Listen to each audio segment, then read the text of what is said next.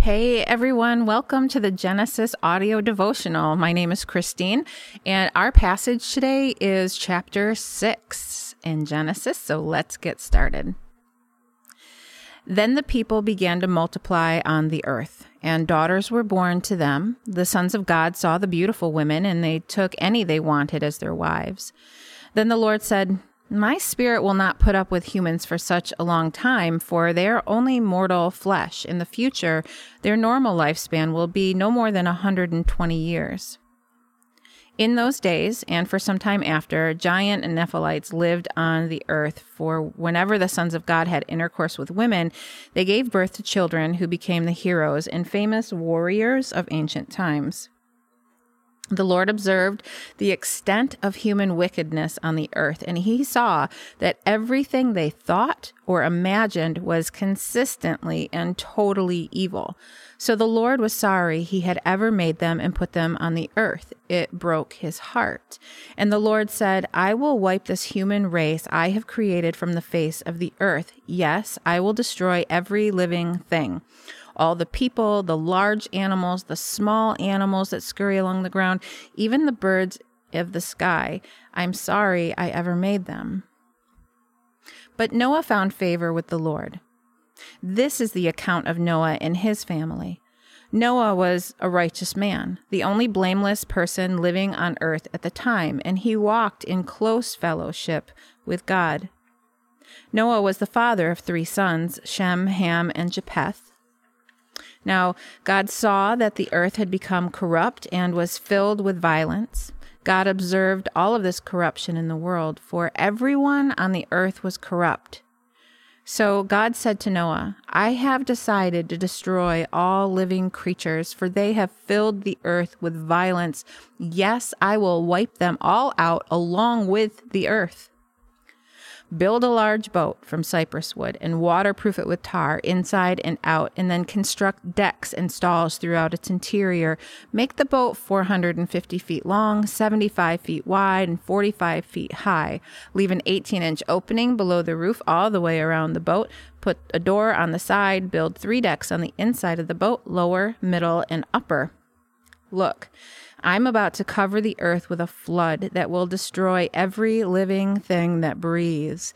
Everything on earth will die. But I will confirm my covenant with you. So enter the boat, you and your wife and your sons and their wives. Bring a pair of every kind of animal, a male and a female, into the boat with you to keep them alive during the flood pairs of every kind of bird and every kind of animal and every kind of small animal that scurries along the ground will come to you to be kept alive. And be sure to take on board enough food for you and your family and for all of the animals. So Noah did everything exactly as God had commanded him. So, can you imagine a world so corrupt that God was sorry he ever made it. Just, man, I mean that that makes me so sad cuz remember when he made it? It was good.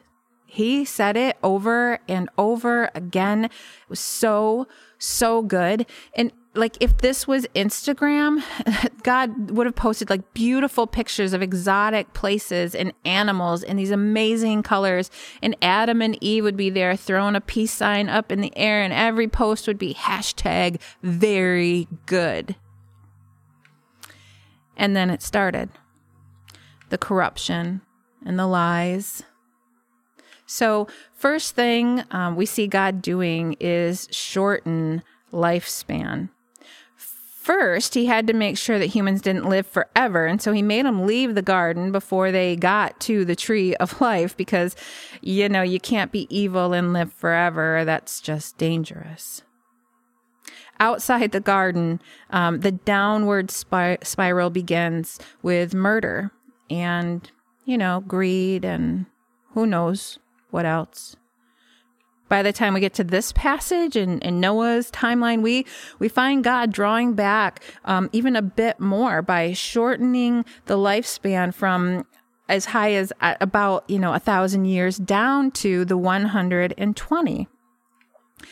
maybe that would help, you know, curb the destruction, but it didn't because now there are so many people and and there's just so much sin and corruption and it is ugly.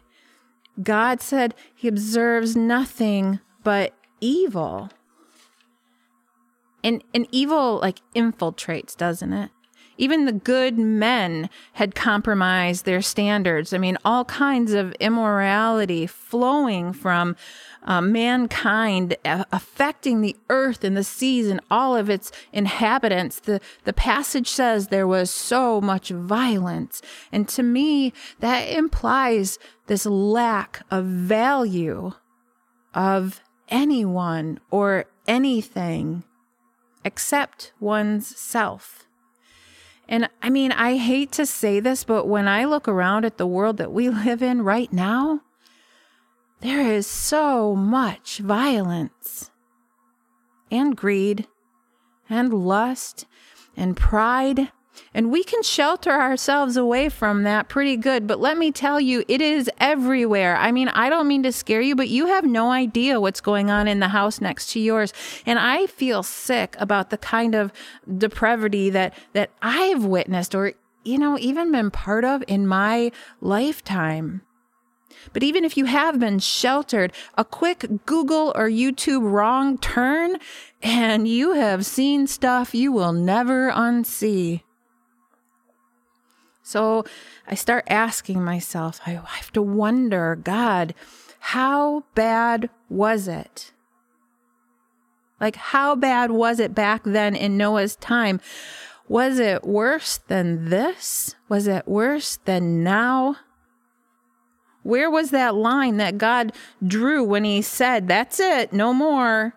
I choose to destroy my creation. It is no longer good, not even close. So here's where I'm at with this passage. Yep, everything was evil. But then we see Noah, righteous Noah, not sinless Noah, not perfect Noah, but Noah who is faithful, Noah who is in a steady relationship with God. And I mean, I'll bet Noah was sad too and wondering how long, how long would evil rule? But in the midst of all of the violence and depravity, there he was, remaining faithful to God the best he could in a world that had gone mad. And God, God looks at Noah and he tells him, I'm destroying it all. No, no, not all but I am starting over and I am going to choose to do that through you. God is still doing that, you know.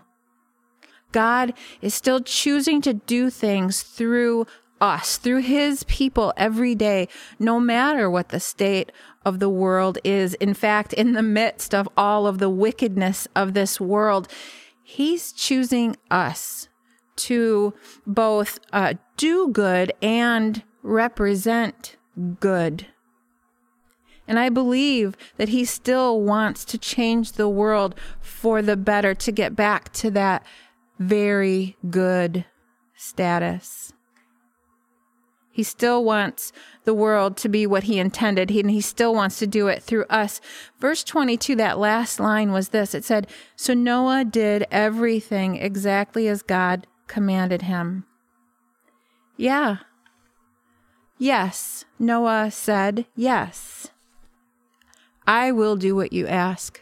I will follow your instructions. And and it, it made me think of Jonah, the exact opposite, who, when God asked him to deliver a message, he's like, nah, bro, they don't deserve you. God, these people are so corrupt and violent. They don't deserve you. They don't deserve a warning to repent. And then Jonah, he just runs away.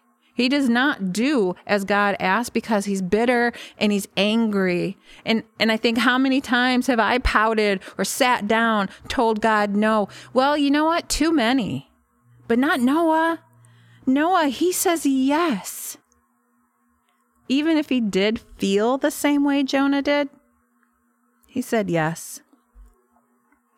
And, you know, we need to take a, a lesson from that. We need to take that as a lesson and wrestle with it in our own lives. And so I'm going to just ask you one question today, really. Where is your yes today? Because that is what God wants. Yes, I will be the peacemaker in the situation. Yes, I will feed the hungry. Yes, I will visit my sick friend. Yes, I will. What? Where is it that we can say yes today and help God recreate the world as He intended? Let's pray. God, your world has seen so much violence and corruption, and we are grateful knowing that you fully intend to restore all things to that very good status. Would you please help us see where there is a yes in front of us today waiting for us, and God, give us the courage to do it. We pray this in your name, Jesus. Amen. Thanks for joining the Genesis audio devotional today. Make sure you tune in tomorrow for a peek inside of that ark.